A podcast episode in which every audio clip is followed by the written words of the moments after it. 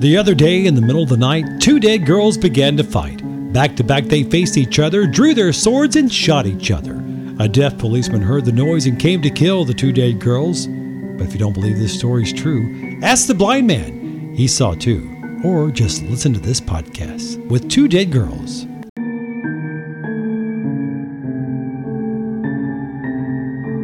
Hey guys, welcome back to the podcast, Two Dead Girls. How are you? We've missed you. Hey guys. If you missed the first episode, I'm Raven. and I'm Sydney. And it's been a little bit since we have recorded. We both had some big stuff going on in our lives. Sydney was busy with work and taking her finals at school, going through acting classes, and I went on vacation and also took a huge test and have been really super busy. So we apologize for taking a little bit of a break. Yeah, but we're back now with more missing peoples and murders and whatnots. We also want to give a big thank you to everyone who has listened to the show. I think we have about 40 or 50 streams now, and that's pretty awesome because we're just starting off. So we're pretty proud of that and excited for what the future has in store. So I just want to go ahead and thank you guys for that. If you guys want to keep up with our social medias, our Instagram is Two Dead Girls Podcast and no spaces, just Two Dead Girls Podcast. And our email is the exact same thing at gmail.com. We post case updates there. We post pictures for our visual learners and, uh, you know, a lot of fun stuff there as well. So I definitely encourage you check that out. Yeah, definitely a good resource if you want to get uh, a face to go with a case. I like that. A face to go with a case. I might have to put that on there. A face to go with a case. We do want to uh, start off by letting you know we are dealing with my adorable niece having a hard time going to bed right now. So if you hear any weird noises in the background, like maracas or her messing with a dog, you know why. Yeah, it's life, y'all. And for the mothers out there listening, I know you know how it feels to want to do something and get things done, but you know, you're never you never stop being a mom. So she will probably make Yeah. her way over here any minute now and uh, try and speak to me or cry or shake her maraca or something. So Sydney wanted to let you guys know ahead of time. I think it's cute, so it's fine with me. We do want to thank you guys for all the support on the Brittany case. Um, today's case is actually a little bit different, though. It did not happen here in the United States for our United States listeners. It did happen overseas in Germany, Berlin to be exact. So the case was hard to translate. We did do the best that we could um, with the research that we could do, but the case is German. So we want to go ahead and apologize for any words that we do mispronounce while doing this case because we don't speak German. Yeah, and uh, we also want to cite our source, our biggest source here, uh, being the In the Dark, the Rebecca Reusch case podcast. Uh, if you speak German, go check them out. Uh, if you don't, keep listening. We'll translate some of the information for you. Yes, because it was definitely hard to find translated information. I, I was debating taking a German class while listening. you know, I, I, knew more. I think mom did once. We could we could call her, but I I don't know about how much she remembers. Yeah, I know I couldn't. I barely even remember my Spanish. you know, maybe we'll Duolingo some German in the future, but for now, just bear with us. So I think we're going to go ahead and start on the case today. So today's case is going to be the case of Rebecca Reusch, a missing Berlin girl. She was 15 at the time. Um, everyone in Germany really knows about this case, whereas the United States, we don't really know much about it or haven't heard much about it, but it is a huge case overseas, and everyone who's anyone knows about this case. And you know, the main reasoning for that is that they don't get a whole lot of missing person case over there, which which I found pretty interesting because I feel like we get so many every day here. It's a common occurrence here, whereas over there it's not as common. Definitely mm. still happens, especially cases that have to do with like human trafficking and whatnot because of the borders, but it doesn't happen as frequently over there as it does here in the United States, which is actually pretty terrifying for us. Yeah. Yeah, I mean, we have you know posters up at Costco, and these people don't don't have to deal with this very often, which you know I guess is a great thing government wise, but the the problem is how easy it is to go from country to country in Europe. So, to get a little bit uh, deeper into who Rebecca was and who her friends and family say she was, we're going to go ahead and go over some characteristics. Um, people describe her as being super kind and friendly, a little bit timid, but also really family oriented and out there. I guess it just depends who she's talking to at the time. Um, but yeah, she's so beautiful. She has blonde hair and blue eyes. She kind of reminds me of Sydney a little bit. I, I just she keeps saying that, guys, and it makes me nervous because you know what we're talking about here. it's the fair skin and the blonde hair and like the just pouty lips situation. She just I don't know, just looks like someone like you. I, I see what you mean. I, I, I see the resemblance in the pictures, but that, that creeps me out a little bit, not gonna lie. well, she also reminds me of you because she did have, well, she had two sisters, but one of her sisters did have a little girl and she was super close with her niece. So that's another reason why this case kind of reminded me of you and stuck out to me. Yeah. I, again, I, I see the resemblance. I mean, my niece is pretty cute. I uh, would have to agree. I wish she'd go to bed right now, but I would have to agree. I did it. I did it all myself. No, I'm just kidding. but um, so other thing that we want to go ahead and preface before we start here um, is a big deal in this case is that WhatsApp is super huge in Germany. A lot of phone plans over there don't really have texting as an available option, so a lot of people will resort to using apps like WhatsApp, specifically WhatsApp. Yeah, and I, I think that's pretty common in, in most European countries, or you know, I know we have family in, in South Africa that, that uses pretty much exclusively WhatsApp. So, I, I guess it's an American thing to text. Yeah, for sure. So, so Rebecca went to Jessica's on this particular day, which is her sister who is 27 years old, with the niece that we mentioned earlier. Um, Jessica is married to a man named Florian, which is important to remember, and they lived extremely close to Rebecca's parents' house. This was this particular night was a school night, which was very rare for Rebecca's mom to let her go out on, but since it was her sister and they were relatively close, she was okay with it.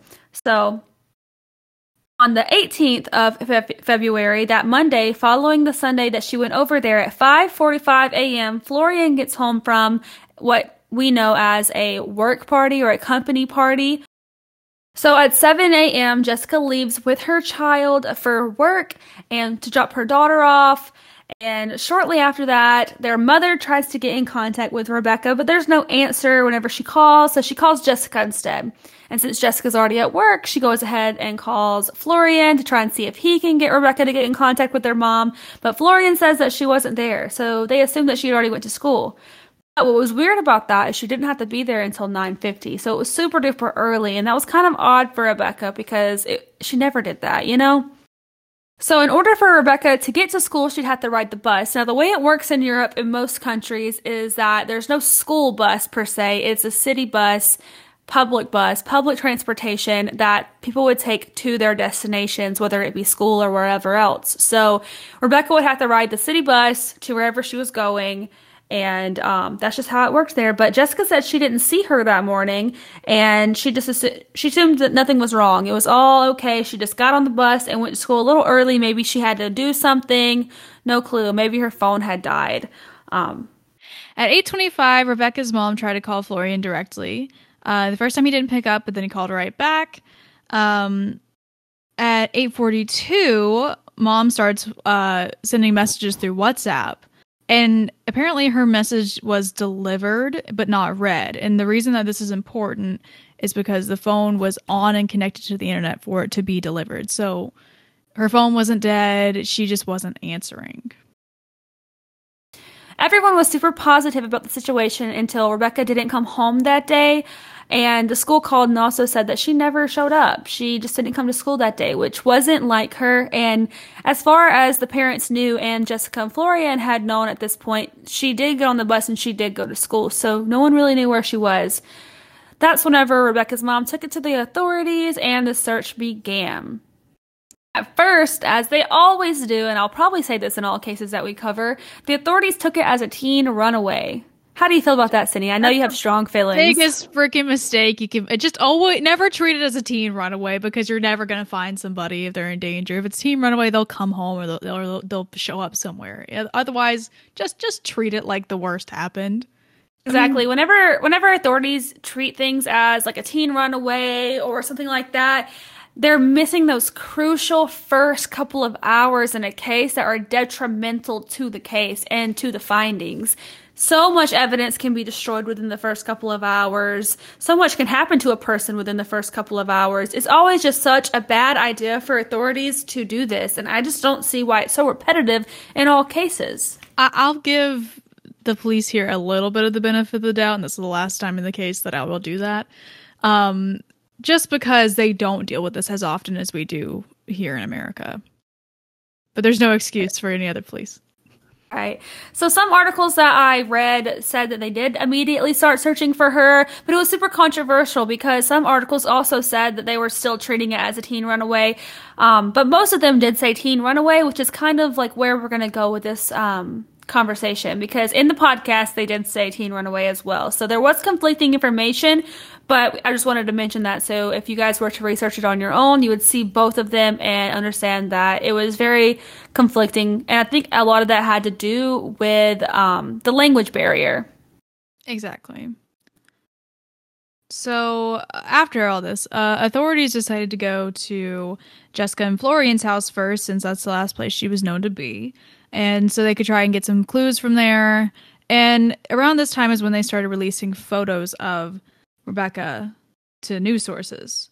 Uh, there's some issues with the photos that they released. Um, the police and f- the family had different ideas about what photos should be used because Rebecca, like any of us, likes to use filters on her Instagram post and you know, make herself look good, get all dolled up before she goes online. But the reality is, some days she's going outside, no makeup on, no filter. And if she's walking around like that right now, we're never going to be able to find her based off the photos that they're putting out there. So the family wants more natural photos that look like her every day. The police want to use most recent Instagram photos, which is not always reality. Yeah, that was so um it was such a conflict from the family to the police because the family even gave them multiple photos of her natural, um, current, but the police used older photos that had filters on them and makeup apps and edited because Rebecca was an influencer on social media. She had two Instagram accounts. One was over 30,000 followers. So when you have that kind of following and platform, you want to make sure that you know, you're looking your best and everything. But in the reality, like Cindy said, we don't always look like that. And it's really important that in missing person cases, we get the most raw and natural photos that we can get because if you are being held captive or whatever, you're going to not look like that, you know? Yeah. I mean, and the thing is, she was a cute girl either way. I mean, she didn't really she didn't look like a whole different person, but she with if anybody has like those blue and orange tinted filters on, like we all used to use in the early days of Instagram, um, it's hard to to really see what color hair she has, what color eyes she has, that kind of stuff. Important details. So the family was obviously not too happy about that. But moving on, we're going to talk about what Rebecca left the home with, what items were missing from the home along with her. So she was carrying a Vans book bag. I'm not sure of the color. I couldn't find the color in any of my research, but it was a Vans book bag. She had fuzzy pink zip up jacket, kind of like a Sherpa hoodie, but a zip up jacket version. And it was pink and fuzzy. Um, she had a purple fleece blanket so the same kind of pattern as the Sherpa jacket, just a blanket form. It was purplish, kind of pinkish, magenta, if you will. Um, just a mix between the colors. But for the sake of this podcast, I'm going to say purple because I think it looks more purple than pink. Her cell phone. She was a huge BTS fan, so she had a BTS t-shirt on. It was long sleeve. I'm pretty sure it had pink writing on it, and she had her Polaroid camera. Those things were all missing with her, which could have all been inside of that Vans book bag. So the initial search uh, came up with no foul play, um, which I don't feel like it's easy to say in a missing persons case, but Okay. uh, the 23rd of February, they decided to reclassify it uh, from a missing persons case to a homicide all of a sudden after they Yeah. had pers- originally on what was it the 19th classified it as no foul play so that's within a few days zero to 100 real quick as raven says Real quick. Zero to 100. Real quick. yeah they also found out that her phone was connected to a router at 7:46 a.m. with the WhatsApp. Um, so- yeah, it was strange because it was she was connected through WhatsApp to her router the morning of her disappearance, where she actually sent a selfie of her wearing the clothes that I mentioned before, the shirt, and she was fully dressed. She sent it to her friend, but her friend thought it was strange how early she was up. So her friend texted her back through WhatsApp, and there was no response. So that was kind of weird. But other than that, her friends would say that her behavior wasn't weird at all. She had no weird indicators that she was going to run away. She had no suicidal ideations. Um, so they were really concerned. I mean, she was, you know, like every other teen, a little sad, but to an extent, they weren't really concerned about it being a suicide. Exactly. So by the 27th of February, um, they retraced routes uh, looking for signs of kidnap. Um, they brought dogs along with them, and the dogs picked up on her scent while walking to the bus stop. So because of this, it's assumed that she did make it to her bus, the city transportation bus, and got on. But that's where the scent stops. So we don't know what happened to her after that point, but that's kind of proof that she did make it to her bus. Yeah, so the next day, Florian was arrested in connection because his stories continued to be contradicting. Um, at one point, he said he was at a company party and that's why he didn't get back until late. And then he said he was home. Uh, or then he said when he got home, he immediately went to sleep, but that wouldn't be correct because his phone connected to the router as soon as he got home and showed him messaging and browsing the internet. He wasn't, so he wasn't sleeping like he said he was. His and Rebecca's phone. Yeah, I was going to say it's also important to note that he and Rebecca were home with their phones on the router at the exact same time. Right, so that would prove they were there at the same house at the same time, which is also weird because he told Jessica, Jessica, he told Jessica that she had left at seven fifteen. So maybe they just didn't cross paths. Was he drunk? He does he not remember? But it's also kind of weird. Like, why would you straight up say, "I didn't"? She wasn't home. Not, I didn't see her, but she was at home. If she was at home, then why? Like, why would you say that? You know? It's a little sketchy, I'll say that. Yeah. So authorities searched the home while he was in custody, but they found nothing, so he ended up being released. Public expected the family to act a certain way, but they acted the complete opposite actually, so it was kind of weird. So normally you would expect the main person being, you know, the suspect in a case to be kind of outcasted by the family. You know, you think that they would believe that, but they Yeah. com- they completely stood by Florian. They believed that he had nothing to do with this at all. So it says a lot about the family that uh, they were sticking by Florian because you know you, you again you would think that as soon as the police were trying to say that this guy who was supposedly your part of your family, your son-in-law, hurt your daughter in some way, that you'd be against him. But they it says a lot about his character. It says a lot about the family for sticking by him, and it really makes me doubt the police if they reacted the way they did.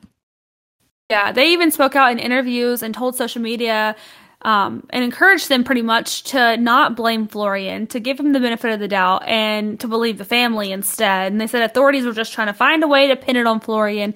They even went to the extent of digging up his past, which he had a few things in his past, but nothing too big. But the media did twist and turn it a lot.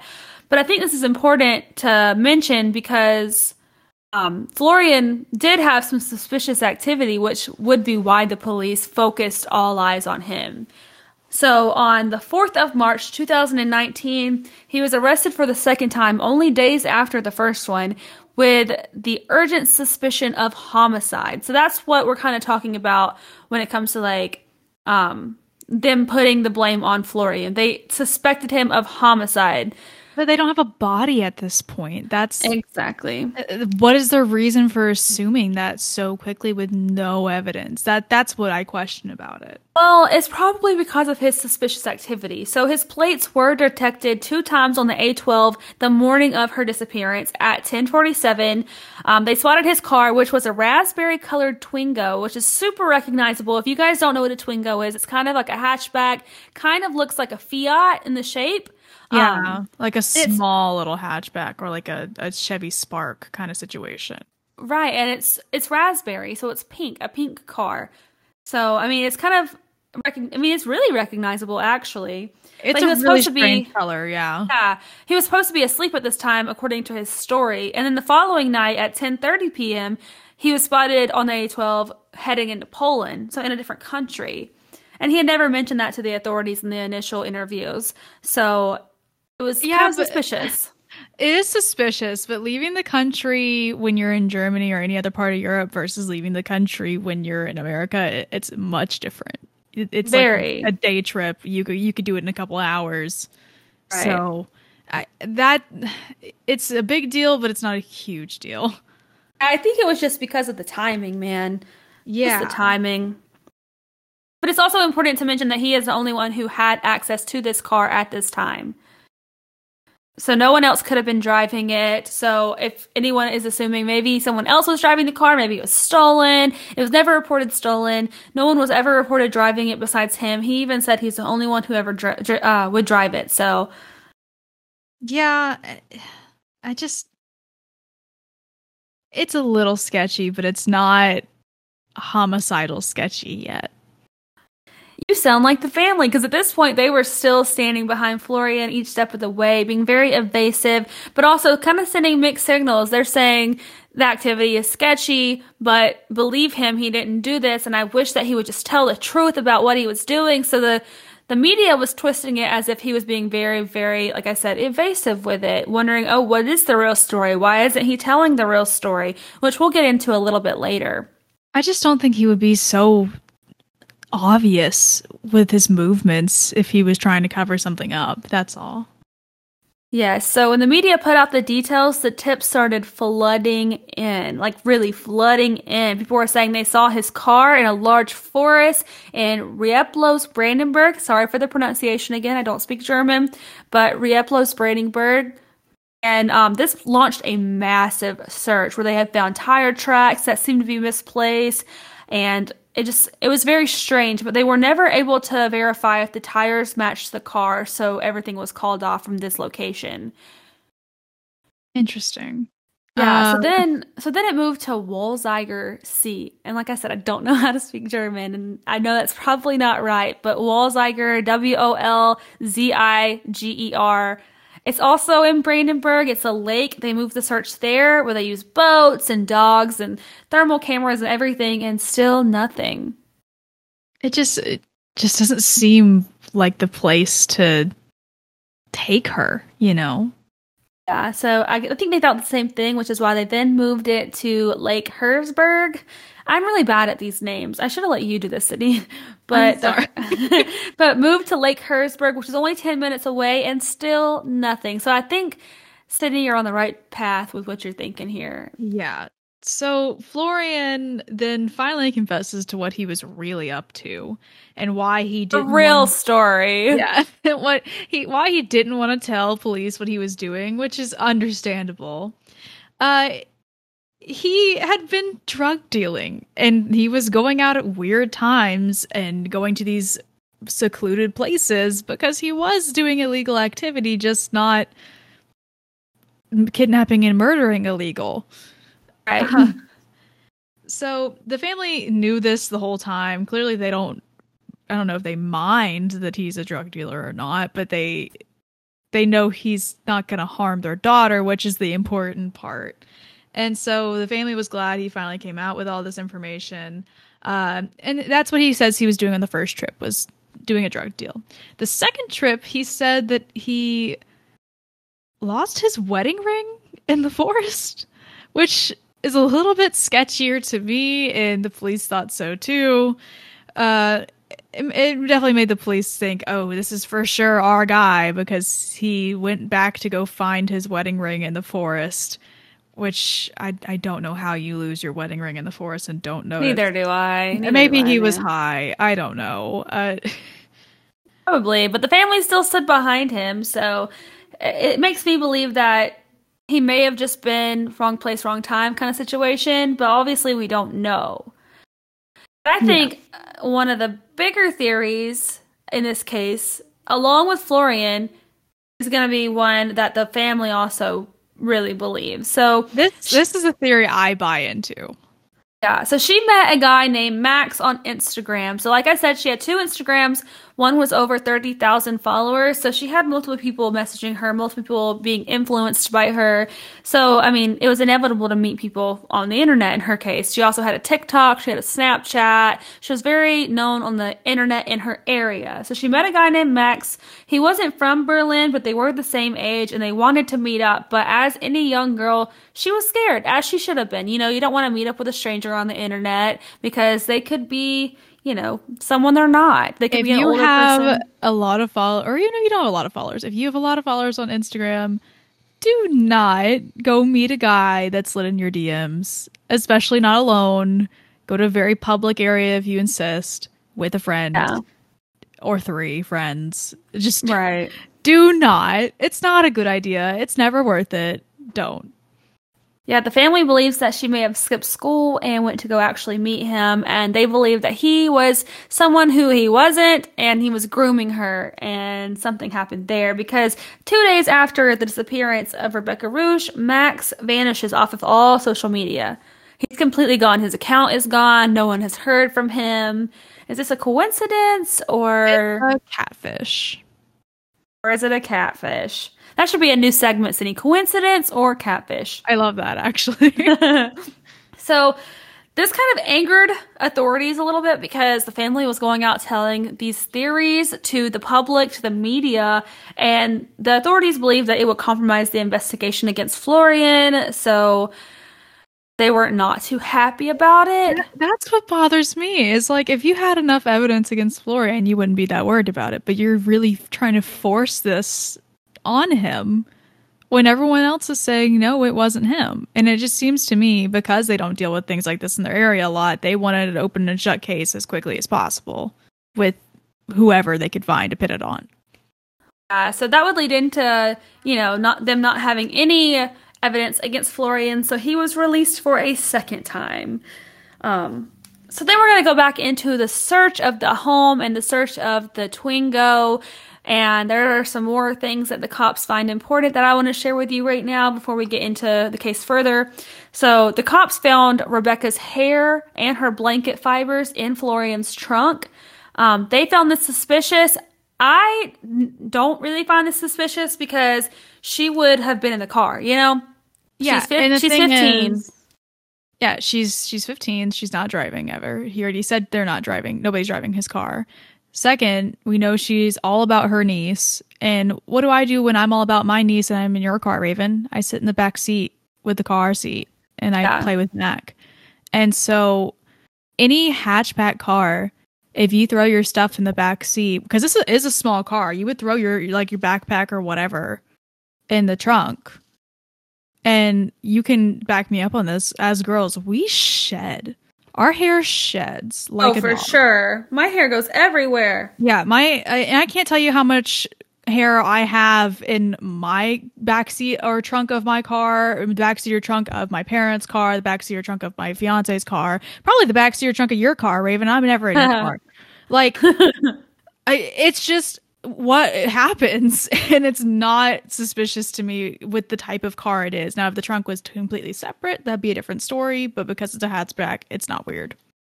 Yeah, which is also what the family is saying. They also believe that, you know, it would not be weird for her stuff to be back there because she was there often. She played with her niece in the car, even in the trunk, just throughout the car. She would run around the car with the baby. And it, it makes sense that her DNA would be in the car. How many So- times have you opened up a hatchback car to change a diaper too? I mean, you'd be back in that section. Right. So this is another part that kind of um, threw me off with this situation is that the authorities came out saying that there was in fact evidence that a homicide happened in that house. They believe she never left the home alive and she was killed by a man. How do they know this evidence or how do they know this information? We have no clue. They have never released the evidence as to why they believe that she was killed by a man, to why they believe she never left the home, to why they believe that she's even dead in the first place. So that sounds it's weird to so me. Madeleine McCann to me. You I know, agree. where the, the police were just like, "Oh, we we just need to open and shut this. It definitely happened. This is what happened. We swear. Just trust us." Like, not, I agree. Not, not a source. Just trust us is not a source. I completely agree with you. Um, so they haven't released the evidence, like I said. So Florian hasn't been charged. They said that they need a body in order to charge, which we've we've talked about a little bit before in this case. That it's it's not necessarily the case that you need a body to charge or to convict someone of murder, but it's definitely so much harder whenever you have no body to convict someone. So they need a body, they need a conviction before they can charge Florian. And since there's nobody, that's kind of hard to do. They just don't know what happened to her at all. And they're exactly making up their own stories about it. Yeah, so the family is trying to clear Florian's name. They don't believe that he had any involvement in this whatsoever. Um, people may have different opinions of that. I don't really know what to believe. Some of me thinks that it's suspicious as activity, but I also think that the Max is a good lead. Um, there are several theories in this case, so we'll get into them shortly. Yeah, I mean, personally, I think I've been very clear during this podcast. I, I don't think Florian had anything to do with it. I mean, Raven, we all have that one friend that gets too high and loses stuff that's important. Maybe it's a wedding ring. Um, you know yeah. or you know maybe we have that one friend who who has sketchy behavior but they're not a bad guy you know? Yeah. So, so one of the theories was that rebecca was a runaway and it was because of her depression. So family has came forward and friends saying that rebecca was struggling mentally. She had toxic friends who were really affecting her day-to-day life. She was being a little bit of bullied in school and it made her just really sad. She felt like she had no drive, no energy, and no urge to live. That's words that she had sent to her friend. She said that she felt empty, like she had no calling in life, and she only liked it whenever she was intoxicated. Um, so that, that would be that sucks, honestly. Yeah, that is super sad. That would be a reason for her to run away. Um, also, and, you know, with having thirty thousand followers on Instagram, you know, you feel like you're probably feel like you're putting on a mask all the time with your filtered photos and and being I've noticed a lot that kids who get big on the internet sooner, like eh, earlier in life when they're in high school and stuff like that, you know, they're not popular kids in school. They're popular on the internet, but they don't have people close to them in real life. And, right. and I think that could be a struggle for her. Yeah, so the police are still searching the neighboring countries. They're looking for her in multiple different countries. We're not just in Berlin, in Germany anymore. We're searching for her cell phone. I say we're like I'm the authorities, but the authorities is searching for her cell phone. Case. it's me. It's all me. No, but we're searching Raven. They're searching for her cell phone. They believe that all the answers to this case can be answered through her cell phone data. So that is the main thing they're trying to find in this particular case. There have been a few sightings or so-called sightings. Um, one of her neighbors said they did see her at 11:30 a.m. the morning of her disappearance, which would place her in the neighborhood after the time that she was supposedly not at home, according to Florian. That would be what time did she get on the bus? Exactly. But she was seen at the bus stop, but there was no time recorded at that sighting, so we're not sure. I guess she would have had to catch a later bus if that neighbor's right. correct.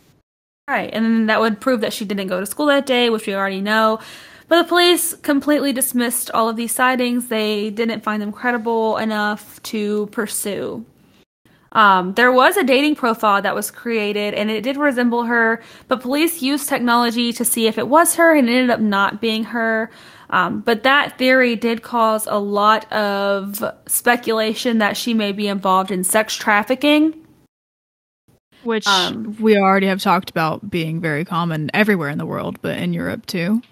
Right. It's just easier to cross borders over there. It's just it's a it's a problem nation nationwide worldwide um, but it's even more prominent in European countries because of the accessibility to travel. You know, Yeah, I I know I re- referenced um Taken in the in the last podcast episode, but seriously, that's we all learned about it because of Taken. And where did she get taken?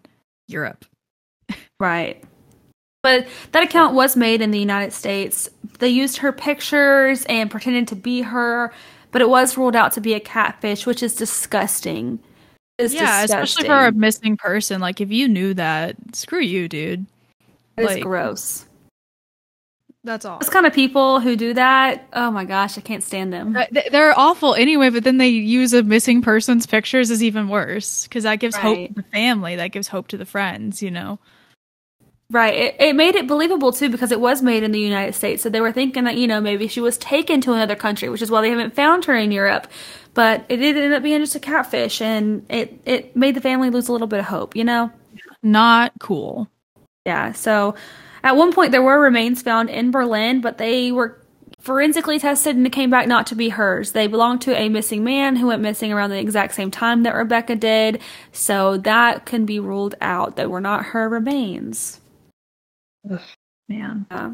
Also, there was a time where two teens found a fleece blanket in the woods. It was around the same color, but not directly the same color, so it was ruled out as well as being her blanket, the fleece one that I had mentioned earlier, the purple, pink, magenta one. Oh, Um, wait, wait, wait. Is the only reasoning because of the color? Uh, maybe not, but I mean that's a big reason. I think that I mean maybe it could have been faded over time, it but could be faded. Things could change. But like I said, I did my best research and I don't speak German, so I I tried. Okay, that's that's a fair Okay. one. Okay. but yeah, so like I said, there are multiple theories. Um, the runaway one that we talked about with depression, that is a very common theory that a lot of people do believe in Germany. The Florian theory that we've discussed pretty much the entire podcast is a huge one in, in Germany. Majority of people who do know this case and surround themselves around this case believe that Florian is guilty, unlike you, Sydney.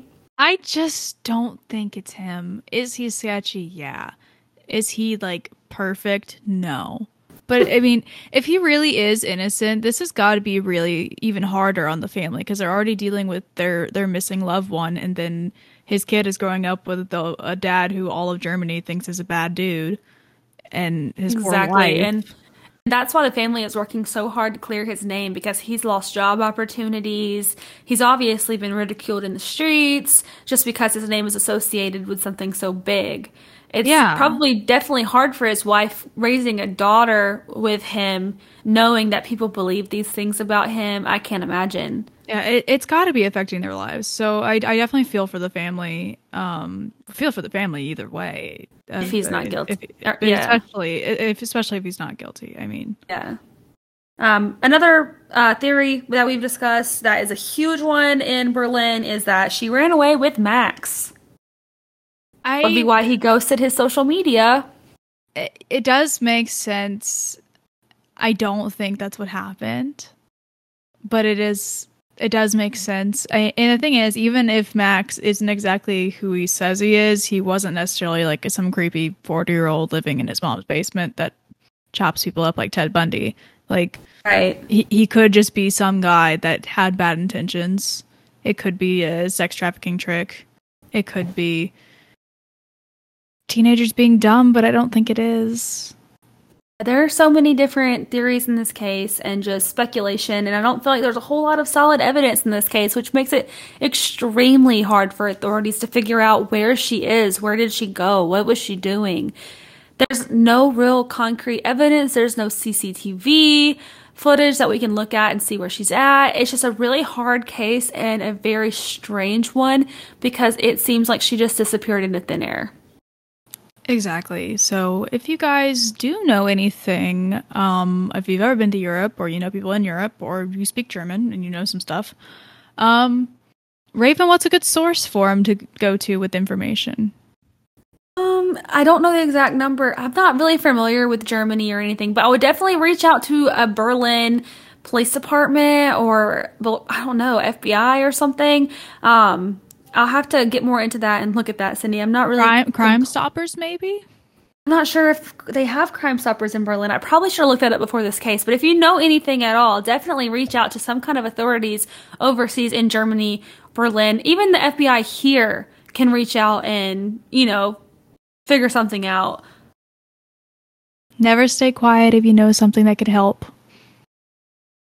Definitely, definitely. But that is the case of Rebecca Reusch. It was interesting to me, like I said, because we don't have any concrete evidence, we don't have any answers. Um, but we definitely need to, so never stop looking. I know I whenever I was doing the research, I looked on Instagram to try and find her page. I wasn't successful in it, but I did find several, several Instagrams dedicated to her life and posting pictures and her friends just wanting her to be found and the hashtags of her name going around. And there's so many people who love and care about this girl and want her home safely. So definitely don't stop looking. Like I said in the last episode and this one, this is still a missing person. This is still a person who is who could be alive, who is presumed to be alive because we don't have a body, so we cannot say oh we can't say was. She's she is, you know? And this is very recent as well. This is from 2019, guys. So. Uh, so only like a year and a half ago, I think it was, or almost two years ago. But so, if you want to see more pictures on this case and information, definitely head over to our Instagram. I'll mention it again. It is Two Dead Girls Podcast on Instagram. If you have any case suggestions or you want to send us any spooky paranormal stories, including paranormal pictures, we love seeing pictures of ghosts. Email them to us at two dead girl po- two dead girls podcast at gmail.com and we will make time to go over those, put them in an episode, shout you out post the pictures to our Instagram. Just thank you so much for the support we've gotten this far on our last episode, the Brittany case, Brittany Drexel case, our first episode, our intro to why we are the two dead girls. We hope that you're loving it. We hope you're loving the intro and our poem we discussed in the first episode. We're just so happy to be here and we're so happy that you guys are all along for the journey with us. Yes, and we promise our next case will have closure instead of another unsolved mystery. Yes, we want to switch it up for you guys. We know that you guys don't want all the same thing. We want to do everything. We think that missing person cases are important, but also so are solved cases and always talking about the people like the people and saying their names because they're important to continue you know, to continue their legacy pretty much. Guess you listen, guys. He said, Thanks for listening, guys. That's my daughter who won't sleep, everybody. She's got the hiccups. Okay, go get your pillow. Oh my goodness, I love her so much. So we will see you guys in our next episode, and we're super excited about it. So make sure, again, that you are subscribed, whether it be on Apple Podcasts, iHeartRadio, Google Podcasts, or just Podbean. And we're going to sign out. So, two fave dead girls signing out. Bye, guys.